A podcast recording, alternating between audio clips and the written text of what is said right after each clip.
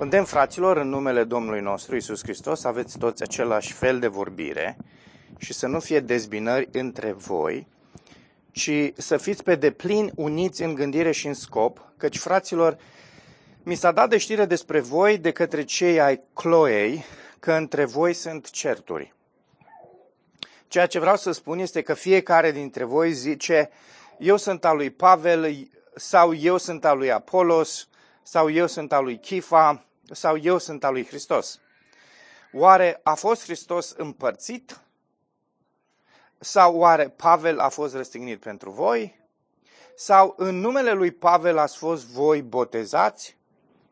Îi mulțumesc lui Dumnezeu că n-am botezat pe niciunul dintre voi în afară de Crispus și Gaius, pentru ca nimeni să nu poată spune că ați fost botezați în numele meu. Da, i-am botezat și pe cei din casa lui Ștefanas, dar în afară de aceștia nu știu să mai fi botezat pe altcineva.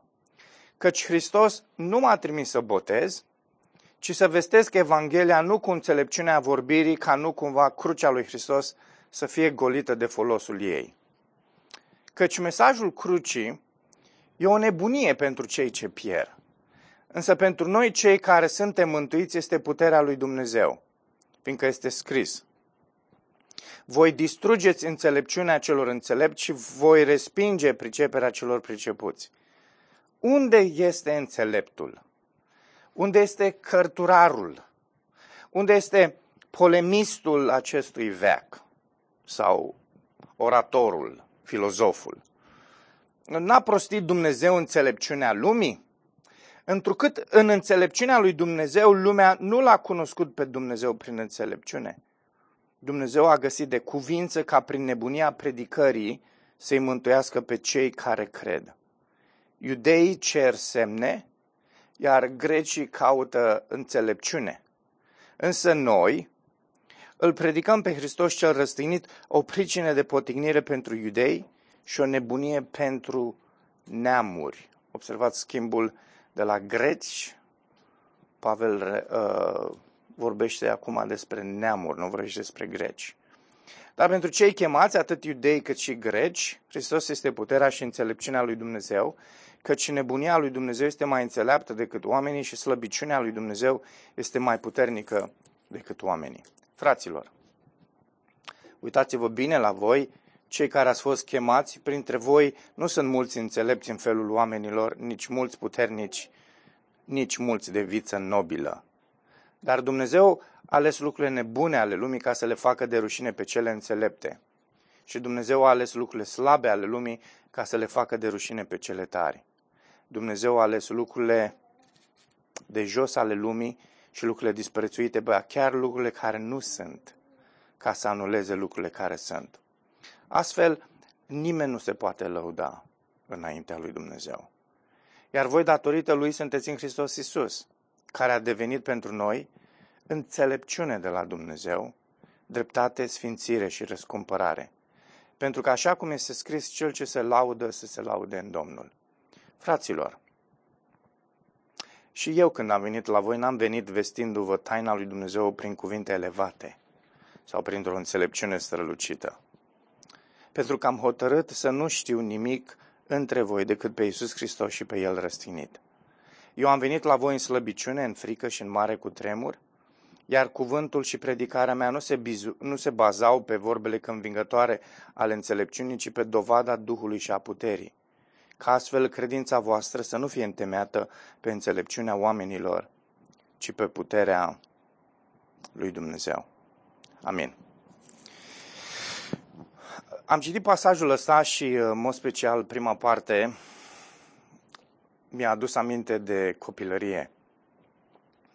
Uh, când jucam tot felul de jocuri în uh, ruinele uh, dacilor și romanilor.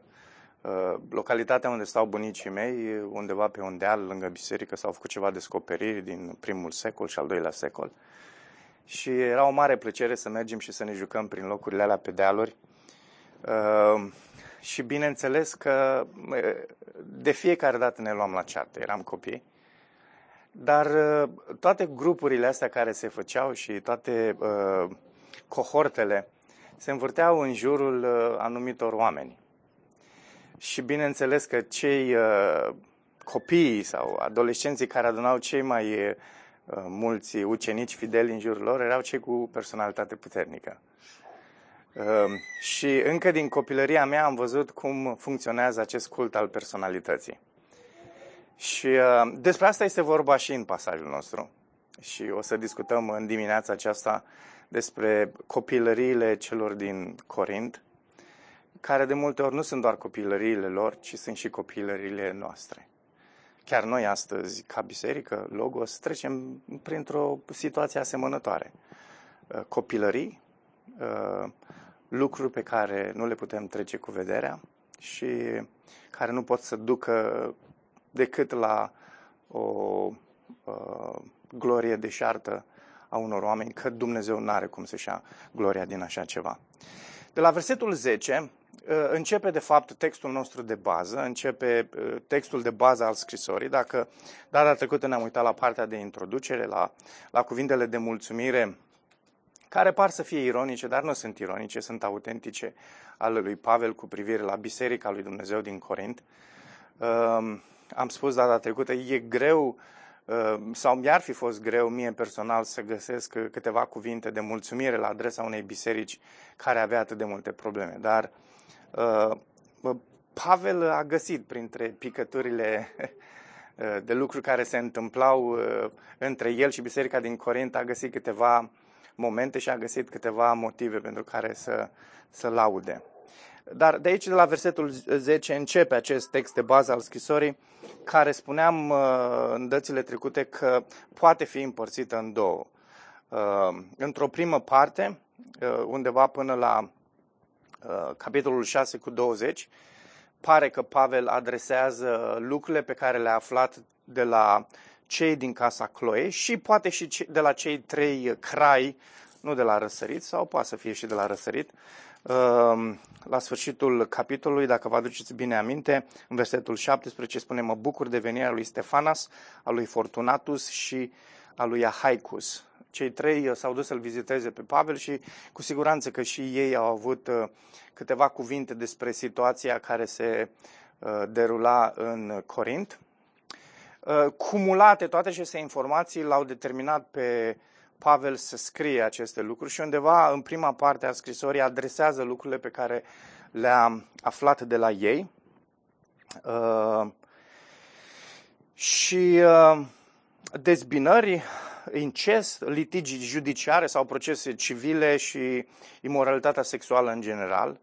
Uh, el abordează aceste patru mari teme, patru mari probleme Uh, și e interesant că ocupă sau oferă cel mai mult spațiu primei dintre ele, aceea a dezbinărilor.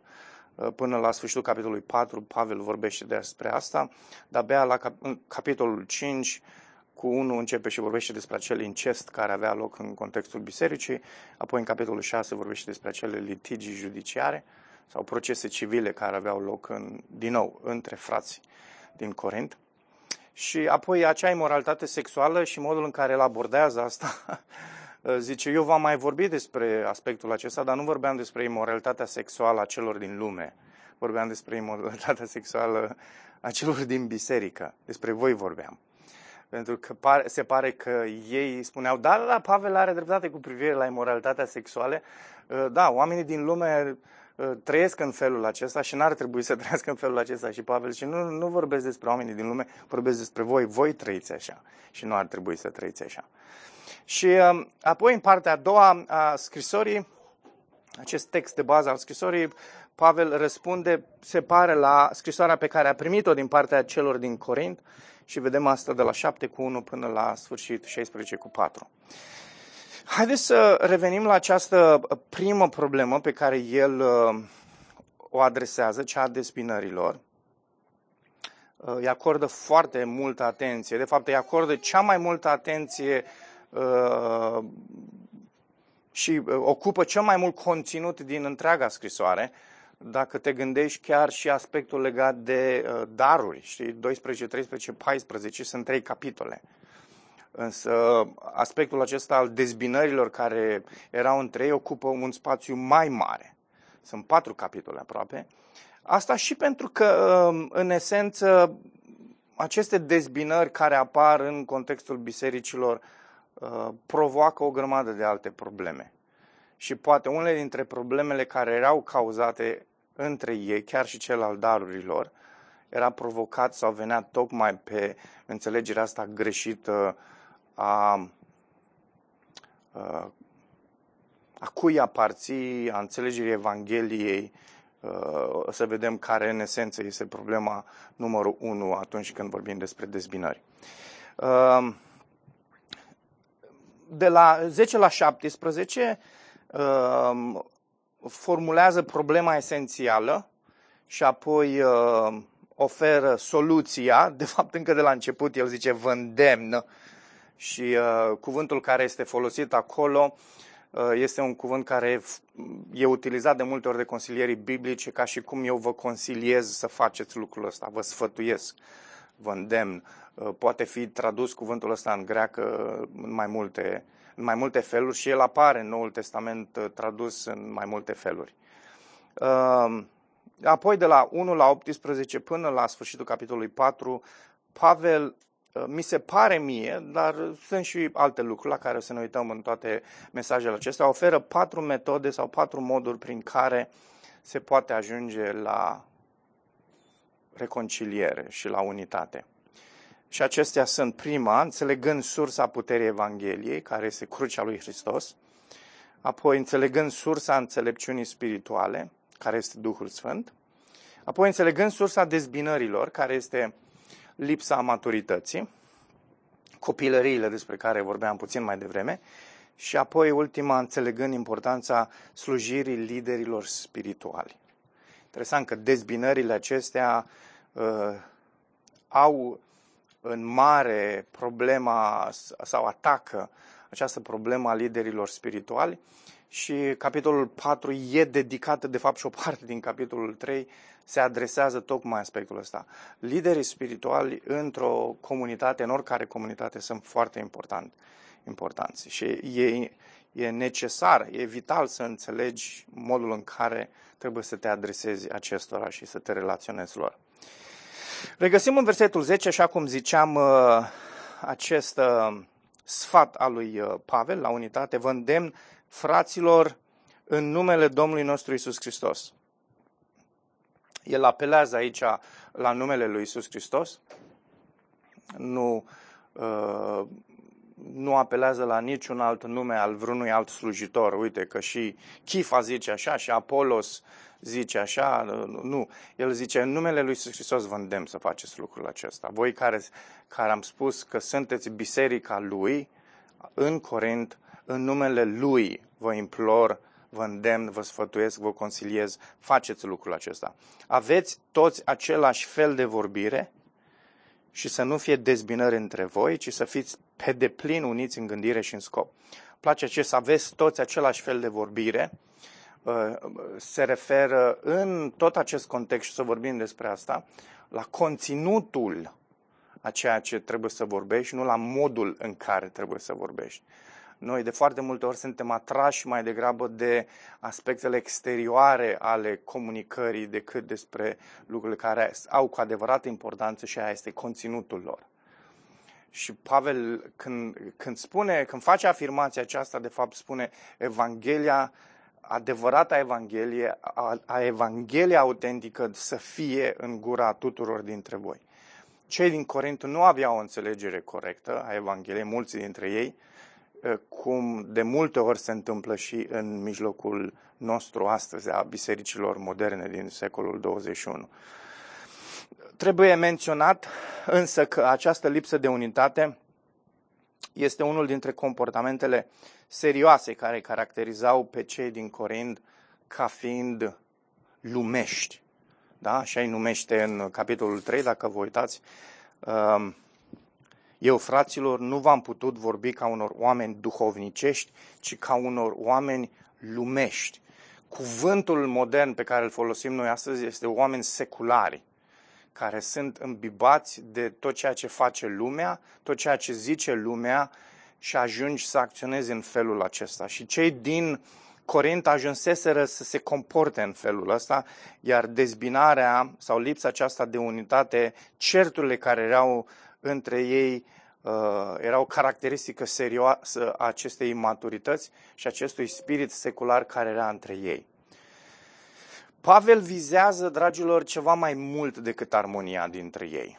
Uh, uh, ascultați, de foarte multe ori noi cădem în capcana aceasta.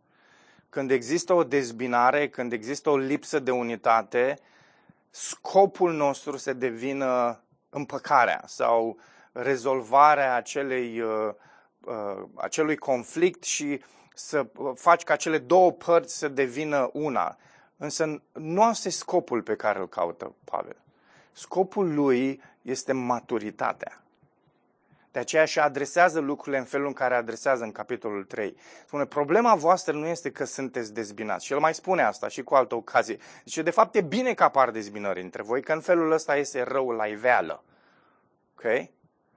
Dar uh, nu dezbinarea în sine devine obiectivul lui Pavel, ci maturitatea lor, care de fapt nu o au.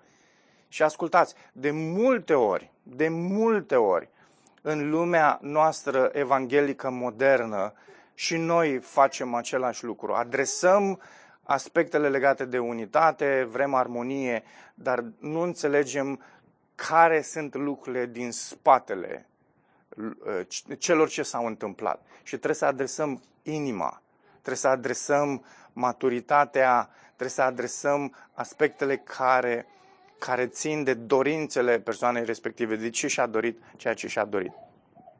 Ce a dus la aceste separări din biserică? Putem uh, vedea cauzele explicit și implicit în, uh, pe tot parcursul scrisorii acesteia.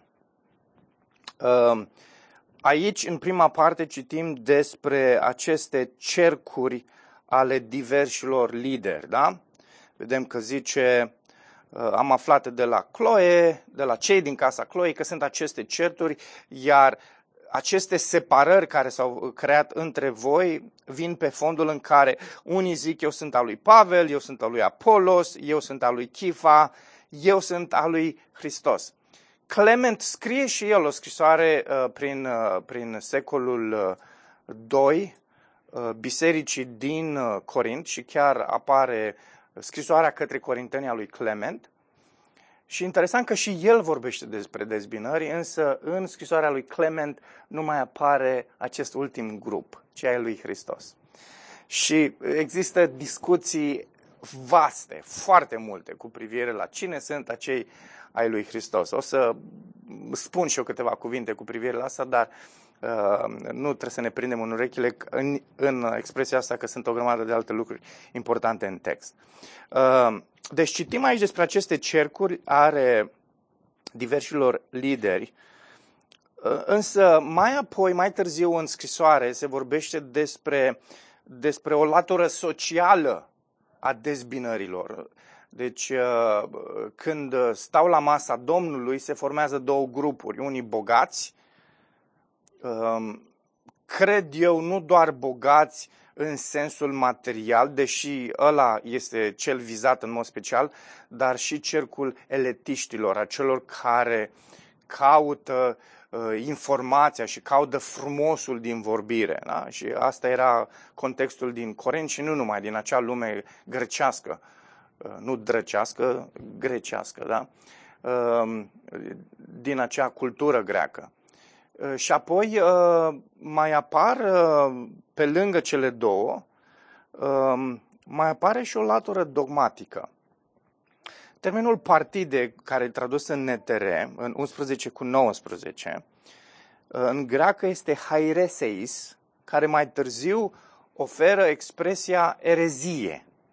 Din cuvântul acesta s-a tras mai târziu cuvântul erezie.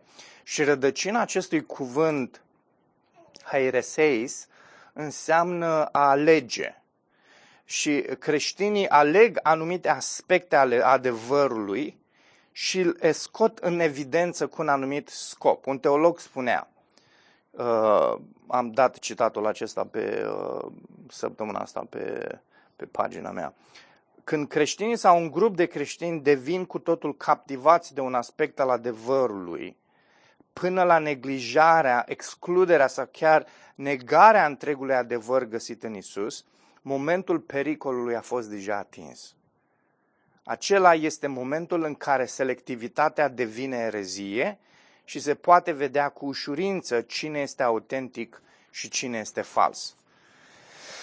Acum, hai să revenim la, la prima parte pe care o adresează Pavel aici, cea pe care am citit-o. Uh, și această primă problemă este acest cult al personalității despre care vorbeam mai devreme. Dezbinările despre care vorbește Pavel aici în capitolul 1 nu cred că au nimic de a face cu cele doctrinare, uh, nu cred că au neapărat de a face cu cele sociale, ci mai degrabă cu acest cult al personalității. Atunci când Pavel uh, vorbește mai târziu despre Apolos, este evident că nu are nicio problemă cu doctrina acestuia. Iar la momentul acesta, nu cred că mai era vreo tensiune între Pavel și Chifa sau Pavel și Petru. Da? Trecuse de mult, era istorie. Dacă spune aici, eu sunt al lui Pavel, eu sunt al lui Apolos, eu sunt al lui Chifa. Deci nu cred că existau sunt o grămadă de teologi, sunt foarte multe păreri cu privire la aceste dezbinări și uh, unii nu cred că este neapărat acest cult al personalității și că de fapt sunt aspecte doctrinare. Uh, Petru era, avea tendința aceasta să meargă spre, uh, spre lege, spre legea mozaică. Apolos era un eletist ăsta, un, un om plin de înțelepciune care uh, s-a dus mai târziu spre un gnosticism. Um, și sunt diverse păreri de astea, nu sunt de acord cu părerile acestea, nu cred că Pavel uh, are în vedere aici aspectele astea doctrinare. Eu cred că Petru și-a revenit Galateni este prima scriere a lui, a lui Pavel. Uh, mulți nu-și dau seama că cartea Galateni este scrisă undeva înainte de conciliul de la Ierusalim, înainte de fapte 15 deci în perioada aceea era deja, era încă, mă scuzați, destul de multă rumoare printre, printre creștini uh, cu privire la legea mozaică, cu privire la circumcizie, însă în momentul în care scrie din Efes, 1 Corinteni, deja lucrurile uh, se așezaseră, uh, căpătaseră o nuanță a noului legământ mult mai clară, mult mai evidentă și cred că Petru își rezolvase problemele pe care le avea în Galaten, capitolul 2. Uh, deci nu cred, nu cred în această teorie de conspirație a unor teologi, cei mai mulți dintre ei liberali, uh, cu privire la uh, aceste probleme dogmatice care ar apărea aici. Iar Apolos, ascultați câteva cuvinte despre el, dacă vreți să deschideți la fapte 18. Luca ne redă câteva cuvinte despre Apolos.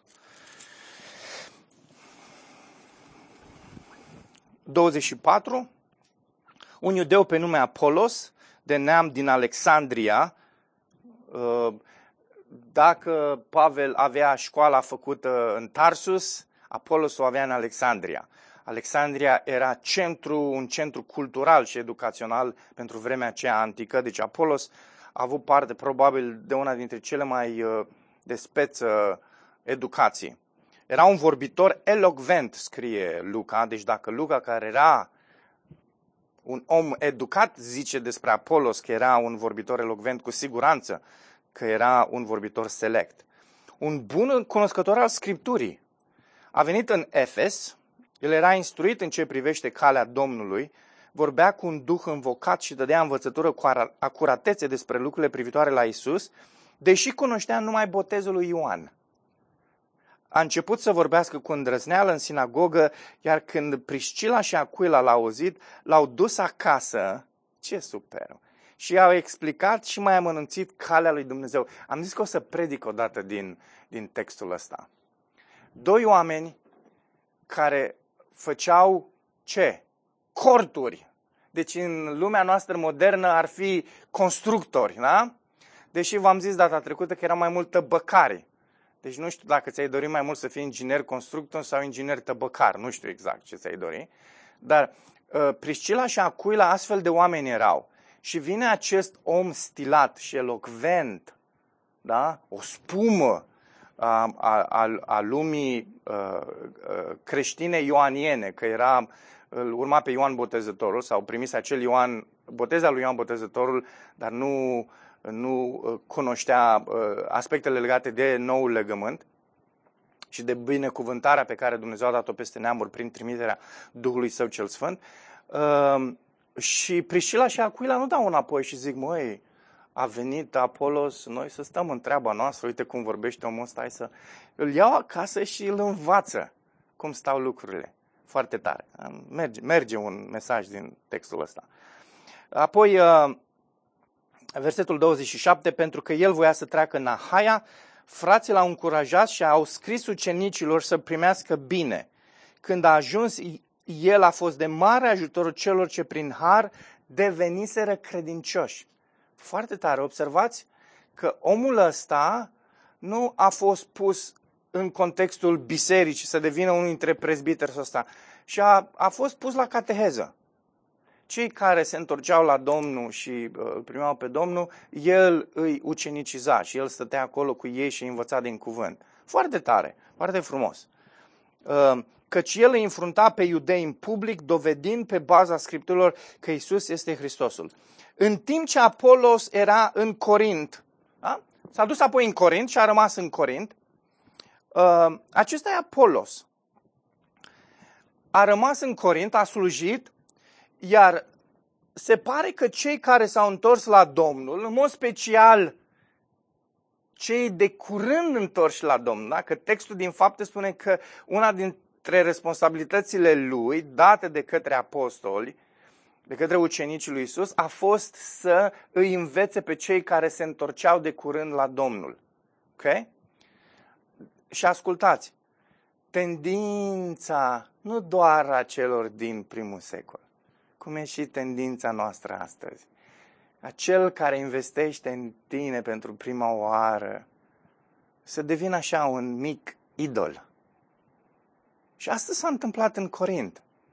Apolos, mai ales că avea acest stil elocvent și era un bun maestru al cuvântului lui Dumnezeu, a devenit așa un mic idol sau un mai mare idol, de fapt, pentru oamenii de acolo. Acum, contextul era și puțin diferit, că în perioada aceea uh, antică, lumea păgână era, deși și în vremea noastră lumea păgână este la fel de puternică, poate uh, anumite nuanțe chiar mai puternice decât atunci, uh, se circula un, un astfel de, se circula astfel de caracteristică a religiilor păgâne ca cei care te convertesc sau care te inițiază în ale noi căi să devină pentru tine un guru.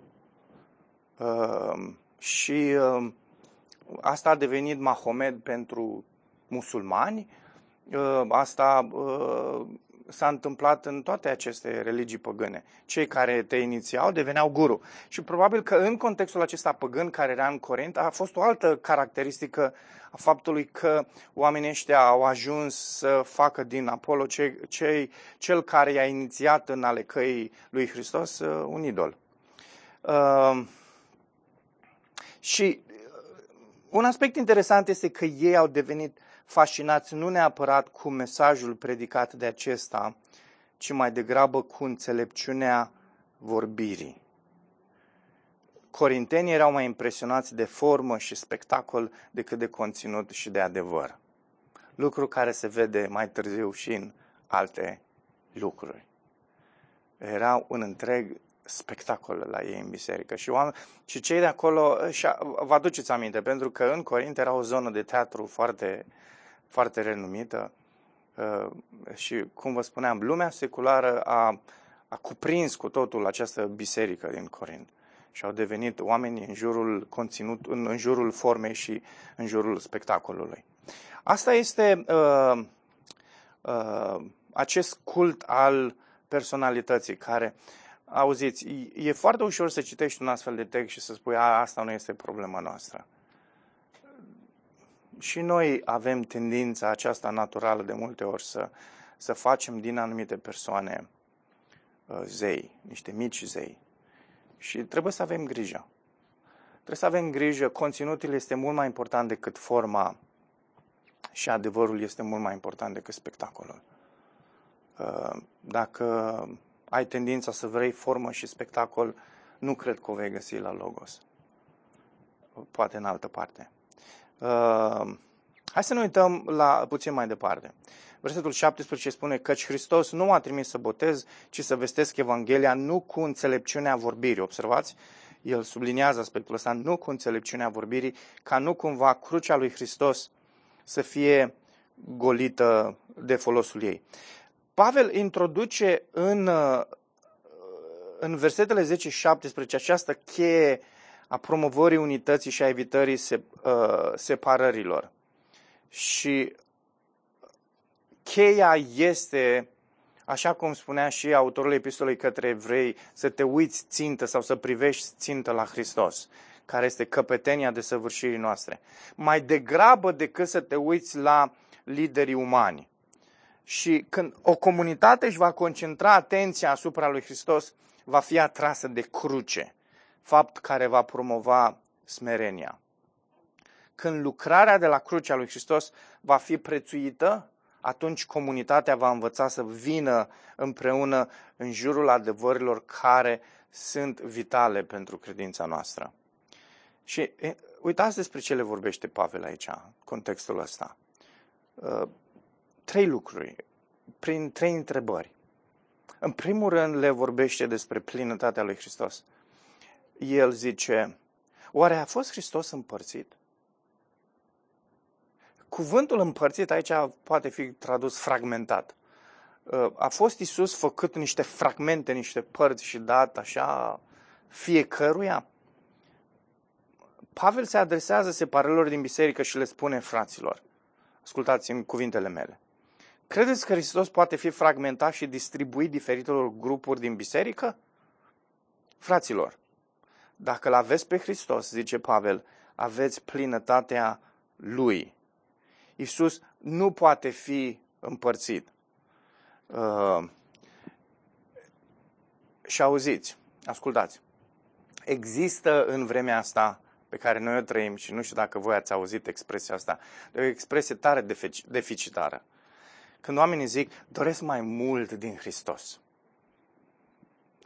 Expresia asta nu are nimic de a face cu Evanghelia. Când, când îl ai pe Hristos, îl ai pe Hristos, îl ai îl ai pe deplin pe Hristos. A, nu vin părticele din Hristos, în timp ce avansezi, ți se mai dă o parte din Hristos, ți se mai dă o parte din Hristos. Nu există conceptul ăsta. Uh, și n-am timp să stau să uh, dezvolt pe tema asta, dar Efeseni, capitolul 1, vorbește despre plinătatea lui Hristos. Când îl ai pe Hristos, ai plinătatea lui Hristos, ai parte de toate binecuvântările cerești pe care Tatăl ni le-a dat în Hristos. Uh, și e important de înțeles lucrul ăsta, pentru că cei din Corintul nu înțelegeau asta. Și, din nou, se vede asta mai departe pe, pe tot parcursul scrierii. Apoi, zice, oare Pavel a fost răstignit pentru voi? Și Pavel vorbește aici despre crucea lui Hristos, despre răstignirea lui Hristos. Pavel îi îndeamnă să renunțe la cultul personalității și să-și fixeze privirea pe Hristos și în mod special pe răstignirea Lui. Și ascultați, va accentua mult de tot lucrul acesta în continuare.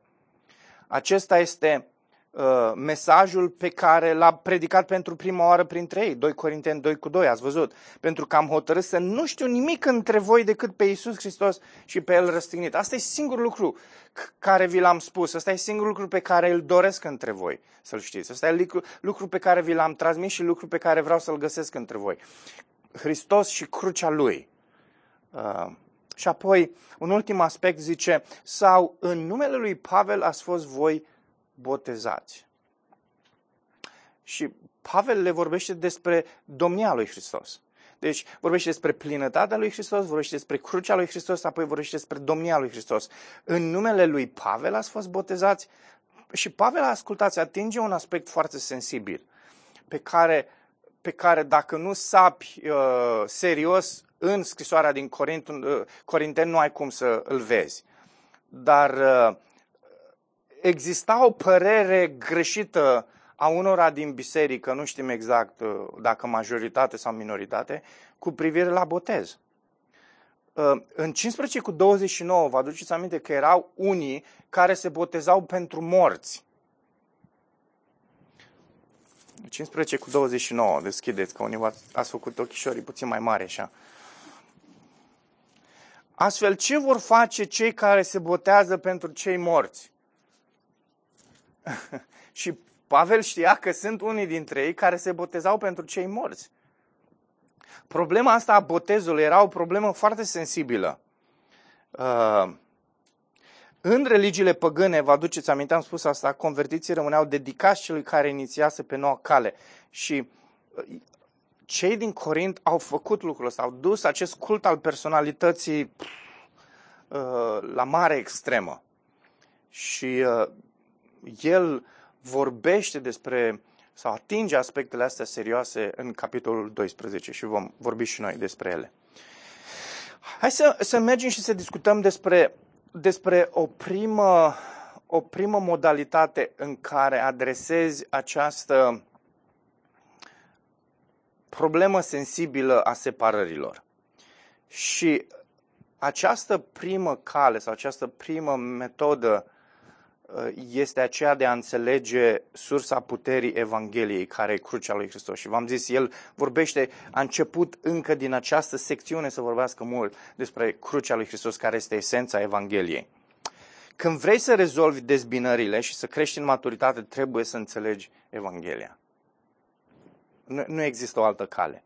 Și Pavel contrastează înțelepciunea în vorbire cu mesajul Evangheliei. Observați, Hristos nu m-a trimis sau putem să tăiem acele negații. Să zică, Hristos m-a trimis să vestesc Evanghelia. Nu cu înțelepciunea vorbirii, ca nu cumva crucea lui Hristos să fie golită de folosul ei. Și pe versetul acesta construiește versetul 18. Căci mesajul crucii este o nebunie pentru cei ce pierd, însă pentru noi cei care suntem mântuiți este puterea lui Dumnezeu. Ce este această Evanghelie în esență? Crucea lui Hristos, faptul că Isus a fost răstignit, cu toate implicațiile ei.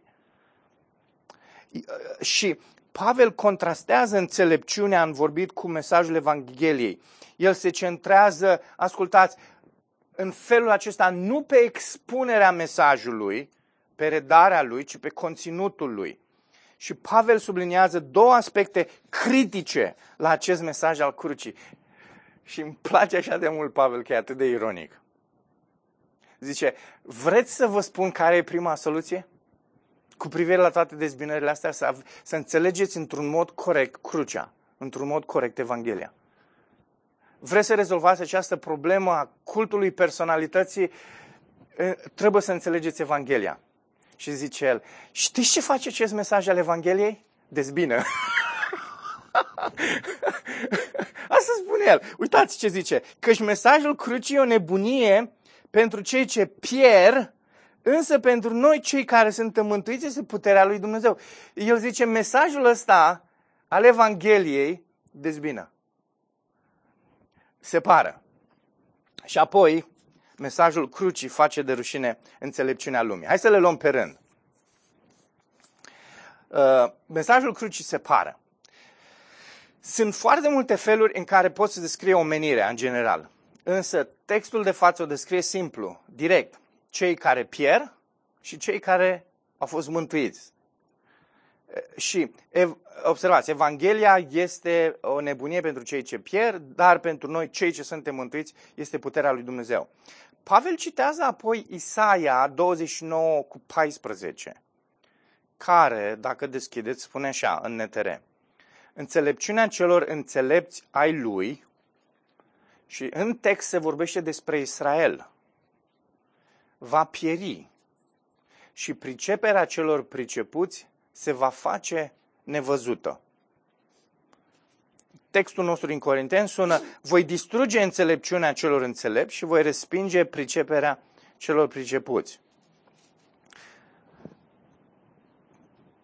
Dumnezeu îi spune lucrul ăsta lui Israel, care era poporul lui fizic. Principial, Dumnezeu spune lucrul acesta tuturor oamenilor care încearcă să găsească o cale de împăcare cu Dumnezeu prin înțelepciune și pricepere. Și Dumnezeu a folosit, dragilor, crucea pentru a distruge toate aceste pretenții ale oamenilor la putere și înțelepciune. A folosit crucea. Uh, n-ai zice că crucea are așa putere în ea, dar are. Și Dumnezeu vorbește în felul acesta. Inima omului este foarte rebelă. Vrea să fie numărul unu. Ne facem centrul gândurilor, speranțelor și așteptărilor noastre. Iar ascultați, această poftă, dorință de a deveni primul, nu lucrează doar în mânie, în violență, în lăcomie, în amărăciune. Avem tendința să ne uităm la astfel de oameni și să spunem, a, ăștia sunt oamenii care sunt rebeli, sunt oamenii ăștia sunt cei care sunt răzvrătiți împotriva lui Dumnezeu. Dar Noul Testament, de fapt, arată că rebeliunea sau răzvrătirea asta se vede mai degrabă în neprihănire de sine, în promovare de sine, în Dumnezei domestici și religii prefabricate. Oh, și sunt mulți oameni printre noi care trăiesc în felul acesta. Egoismul nostru este așa de profund încât aproape brutal încercăm să-l domesticim pe însuși Dumnezeu. Suntem așa de nebuni încât să credem că am putea întrece pe Dumnezeu în înțelepciune prin explicațiile noastre.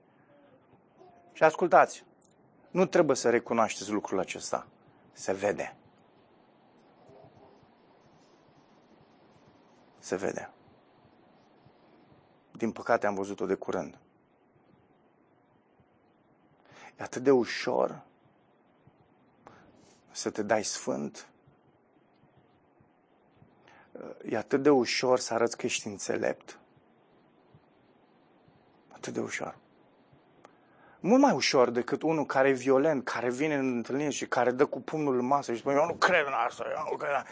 Zic, băi, ce omul ăsta, ce răzvrătit e împotriva lui Dumnezeu. Știi? Dar ăștia care intră așa ușor printre noi, se așează pe scaun, pace frate, pace soră, și așa o dă dovadă de o spiritualitate incredibilă. Greu să vezi la oamenii ăștia răzvrătire împotriva lui Dumnezeu. Dar, din când în când ies nuanțe, ies uh, sclipări, sclipăciri de astea, le vezi în ei, știi, prin ceea ce spun uh, că sunt atât de egoiști, atât de centrați în ei, că ei știu mai bine decât Dumnezeu cum să rezolve lucrurile. Că ei știu mai bine decât Dumnezeu cum să adreseze lucrurile. Pavel face un lucru extraordinar. El nu afirmă Ascultați aici în textul nostru. Mesajul crucii, o nebunie pentru cei ce pierd, însă pentru noi, cei ce suntem mântuiți, este înțelepciunea lui Dumnezeu. Ar fi fost normal să contrasteze înțelepciunea lumii, înțelepciunea prin cuvinte, cu înțelepciunea lui Dumnezeu, nu? Așa ar fi fost normal. Contrastezi înțelepciune cu înțelepciune. Și el va face lucrul ăsta mai încolo, dar nu aici. Aici spune, este puterea lui Dumnezeu aduce în discuție puterea lui Dumnezeu, autoritatea lui de a putea orice și dreptul lui de a face ce vrea. Despre asta vorbește Pavel aici. Pavel vrea ca cei din Corint să înțeleagă de la începutul discuției că Evanghelia nu este doar așa o altă filozofie, un sistem de gândire superior celorlalte, pură informație eletistă, cum cred uh, unii. Dragilor, le spune Pavel mai mult decât atât. atât. Atunci când înțelepciunea umană nu mai poate să adreseze nevoia umană, Dumnezeu însuși intră în acțiune. Despre asta e crucea. Noi nu știm ce să facem cu vinovăția noastră, nu știm ce să facem cu păcatul nostru, nu știm ce să facem ca să ne împăcăm cu Dumnezeu, dar ceea ce este cu neputință la noi este cu putință la Dumnezeu. Hristos zice lucrul ăsta uimit de ucenici care spuneau, păi și atunci cine mai ajunge la Dumnezeu, da? când au văzut răspunsul pe care Isus l-a dat tânărului bogat. Și el zice, ce este cu neputință la voi, la oameni, e cu putință la Dumnezeu. El e singurul care poate să te mântuiască. El e singurul care poate să rezolve problema. Evanghelia, ascultați, nu e doar un mesaj de ăsta pozitiv. Nici măcar nu e o veste bună despre puterea lui Dumnezeu. Este însăși puterea lui Dumnezeu pentru toți cei care cred. Asta e fenomenal să te gândești la aspectul ăsta. Știți ce transmite Pavel prin toate întrebările alea retorice din unde este înțeleptul, unde e cărturalul, unde e, unde e filozoful, da? de fapt cuvântul mai degrabă în greacă ar, fi put, ar putea fi tradus oratorul sau cel care e elocvent în vorbire acestui veac. Nici o filozofie publică nu poate avea o semnificație de durată decât dacă este centrată în cruce. Vedeți? Zice, n-a prostit Dumnezeu înțelepciunea lui? Continuă întrebările. Întrucât în înțelepciunea lui Dumnezeu lumea nu l-a cunoscut pe Dumnezeu prin înțelepciune, Dumnezeu a găsit de cuvință ca prin nebunia predicării să-i mântuiască pe cei care cred. Și aici introduce imediat un alt aspect. Dar vreau să mă opresc puțin aici. Zice el, unde e înțeleptul? Unde este omul educat? Omul care a trecut prin facultate, omul care a studiat filozofie și psihologie și omul care știe ce înseamnă viața, un umanist cu toate actele în regulă. Deci, unde este oratorul ăla, cel care atinge inimile oamenilor prin cuvintele lui și prin modul în care vorbește, se adresează exact punctual? Unde sunt oamenii ăștia? Unde sunt? Și Dumnezeu a făcut de rușine prin cruce.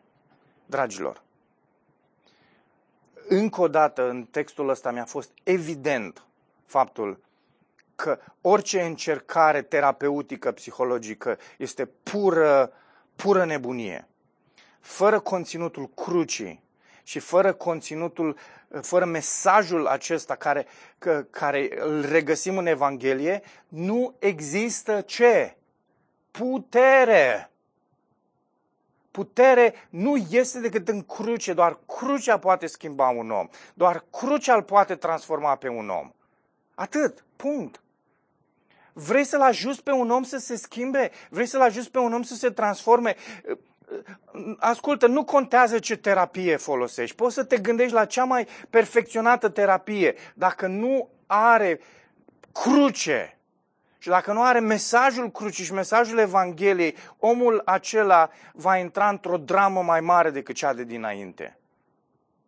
Asta spune Pavel aici. Nu contează ce filozofie ai, nu contează la ce școală ai fost, nu contează uh, care sunt argumentele tale umaniste, nu contează pe ce îți bazezi tu rațiunile. Nu contează lucrul ăsta. Dacă nu există crucea lui Hristos în conținutul a ceea ce, ceea ce tu spui, nu ai cum să ajuți pe absolut nimeni și nu te poți ajuta pe tine însuți. It's in vain, da? nu, degeaba. Nu se poate întâmpla nimic. Doar în Evanghelie există putere. Ascultați, dragilor, atât de multă putere în ce spune Pavel aici. Și construiește aproape, zice, din nimic. A început să vorbească despre niște copilării care se întâmplau între unii, într-o biserică dar pentru că nu înțelegeau lucrurile astea. Apoi un alt, al doilea mod prin care Dumnezeu face de rușine lumea. Primul a fost că separă, că, că, că, uh, că a oferit crucea, mă scuzați, că există acest mesaj uh, uh, al Evangheliei. Și al doilea, pe lângă faptul că, că, că prin cruce, ironic, Dumnezeu face de rușine filozofiile lumii, apoi zice că i-a chemat pe unii care erau un nei ca nimeni. Uh, uh, nimeni nu dea doi bani pe ei, îi cheamă pe ăștia, îi alege pe ăștia și ăștia cred. Observați? Zice, uh, întrucât în înțelepciunea lui Dumnezeu, lumea nu l-a cunoscut pe Dumnezeu prin înțelepciune, Dumnezeu a găsit de cuvință ca prin nebunia predicării să-i mântuiască pe cei care cred.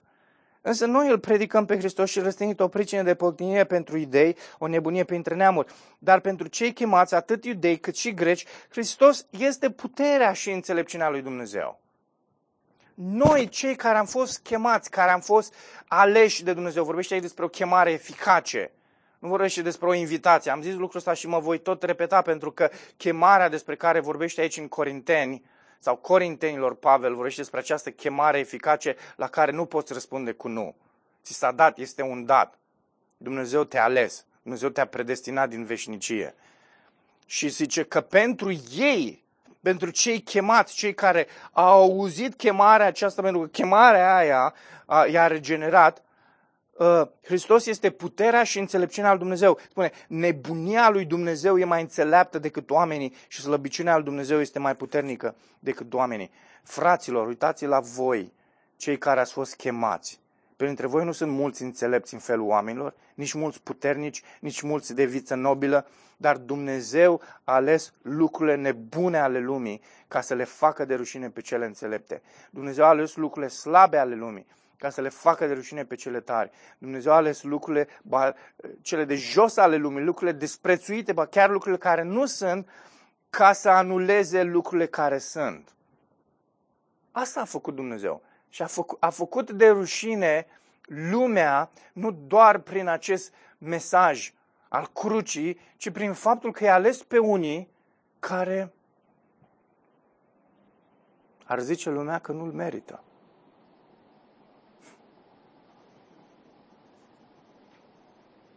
Hristos a venit la cei bolnavi, cei marginalizați, cei păcătoși. Le zice fariseilor, voi nu aveți nevoie de mântuire. Cum? Cum? Cum adică n-au nevoie de mântuire? Ba da, au nevoie de mântuire. Iisus le zice, voi nu în neprienirea voastră vă simțiți așa de bine, sunteți așa de confortabil, nu aveți nevoie de mântuire. Și a venit la bețivi și prostituate și oameni neglijați, la imigranți și la ăștia Hristos s-a arătat și i-a mântuit. Le-a schimbat și le-a transformat viețile. Și apoi au venit apostolii și ei, niște nei ca nimeni, cei mai mulți dintre ei, foarte rar dintre ei un doctor și un om educat precum Apolos în Alexandria, dar cei mai mulți dintre ei au fost oameni necunoscuți anonimi pentru vremurile acelea. Și Evanghelia continuă să transforme cam aceiași oameni și astăzi. Nei ca nimeni. Și anonim și străini. Ah. Știți de ce? Pentru că nu înțelepciunea lumii și vorbele lumii sunt cele care transformă. N-au putere în ele. Ci este doar Evanghelia care transformă. Și Hristos ia mesajul ăsta care e o nebunie pentru oameni, e o nebunie pentru iudeu, e o nebunie pentru grec. Și așa de mult regăsim în zilele noastre și iudei și greci. Unii care caută înțelepciune și alții care caută minuni. Evrei caută minuni. Da. Aceiași oameni îi regăsim și astăzi sub alte forme. Mesajul crucii face de rușine înțelepciunea lumii. Și interesant că Pavel, după ce s-a adresat așa de mult uh, celor care resping Evanghelia, observați aici de la versetul 26 pe care l-am citit, zice, fraților, uitați-vă la voi care ați fost chemați. Se adresează lor, celor care sunt în, în, în această comunitate separați de ceilalți. Evanghelia i-a separat de ei.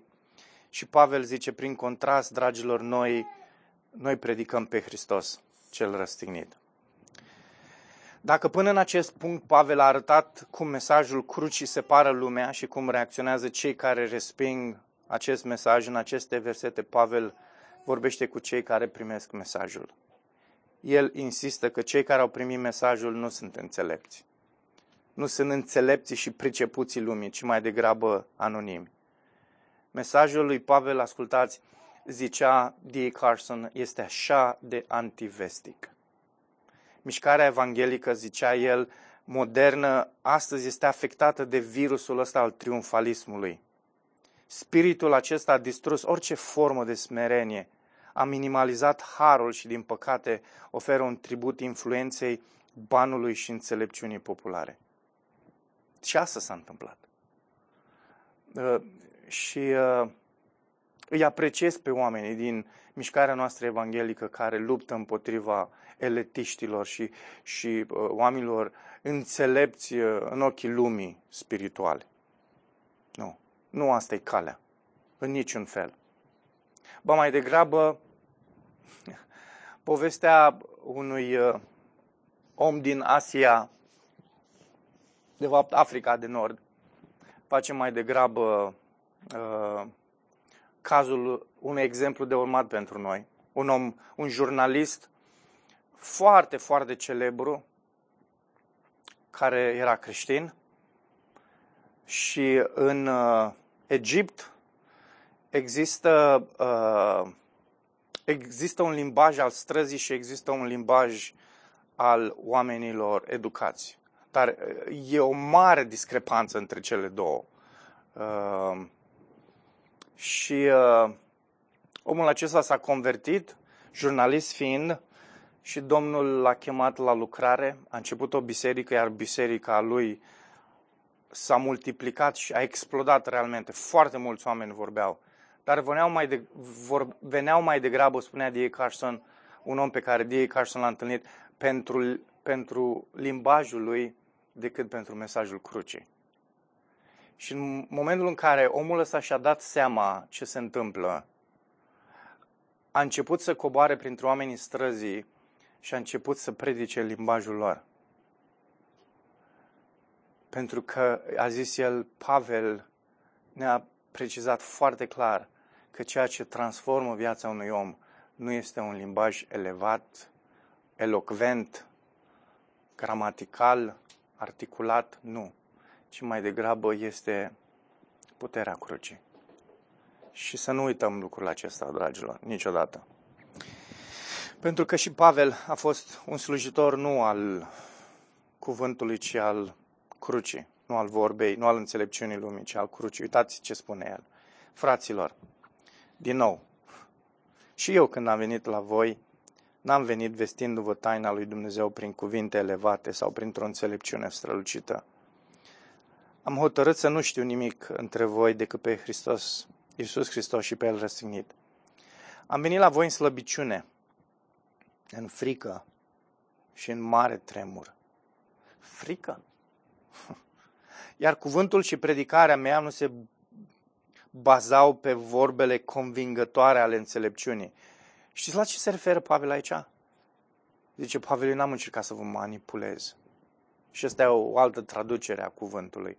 Și le zice asta și în, în 2 Corinteni, capitolul 2-3, când spune noi, slujitorii noul legământ, nu manipulăm prin modul în care folosim cuvântul lui Dumnezeu. Nu, nu manipulăm pe oameni. De ce, de ce aș manipula dacă cuvântul lui Dumnezeu are putere? Ci zice el aici, ci pe dovada Duhului și a puterii. Ca astfel credința voastră să nu fie întemeiată pe înțelepciunea oamenilor, ci pe puterea lui Dumnezeu.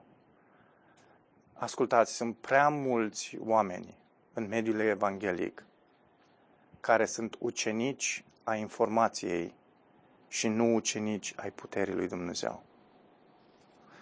Duhul lui Dumnezeu este cel care transformă viața.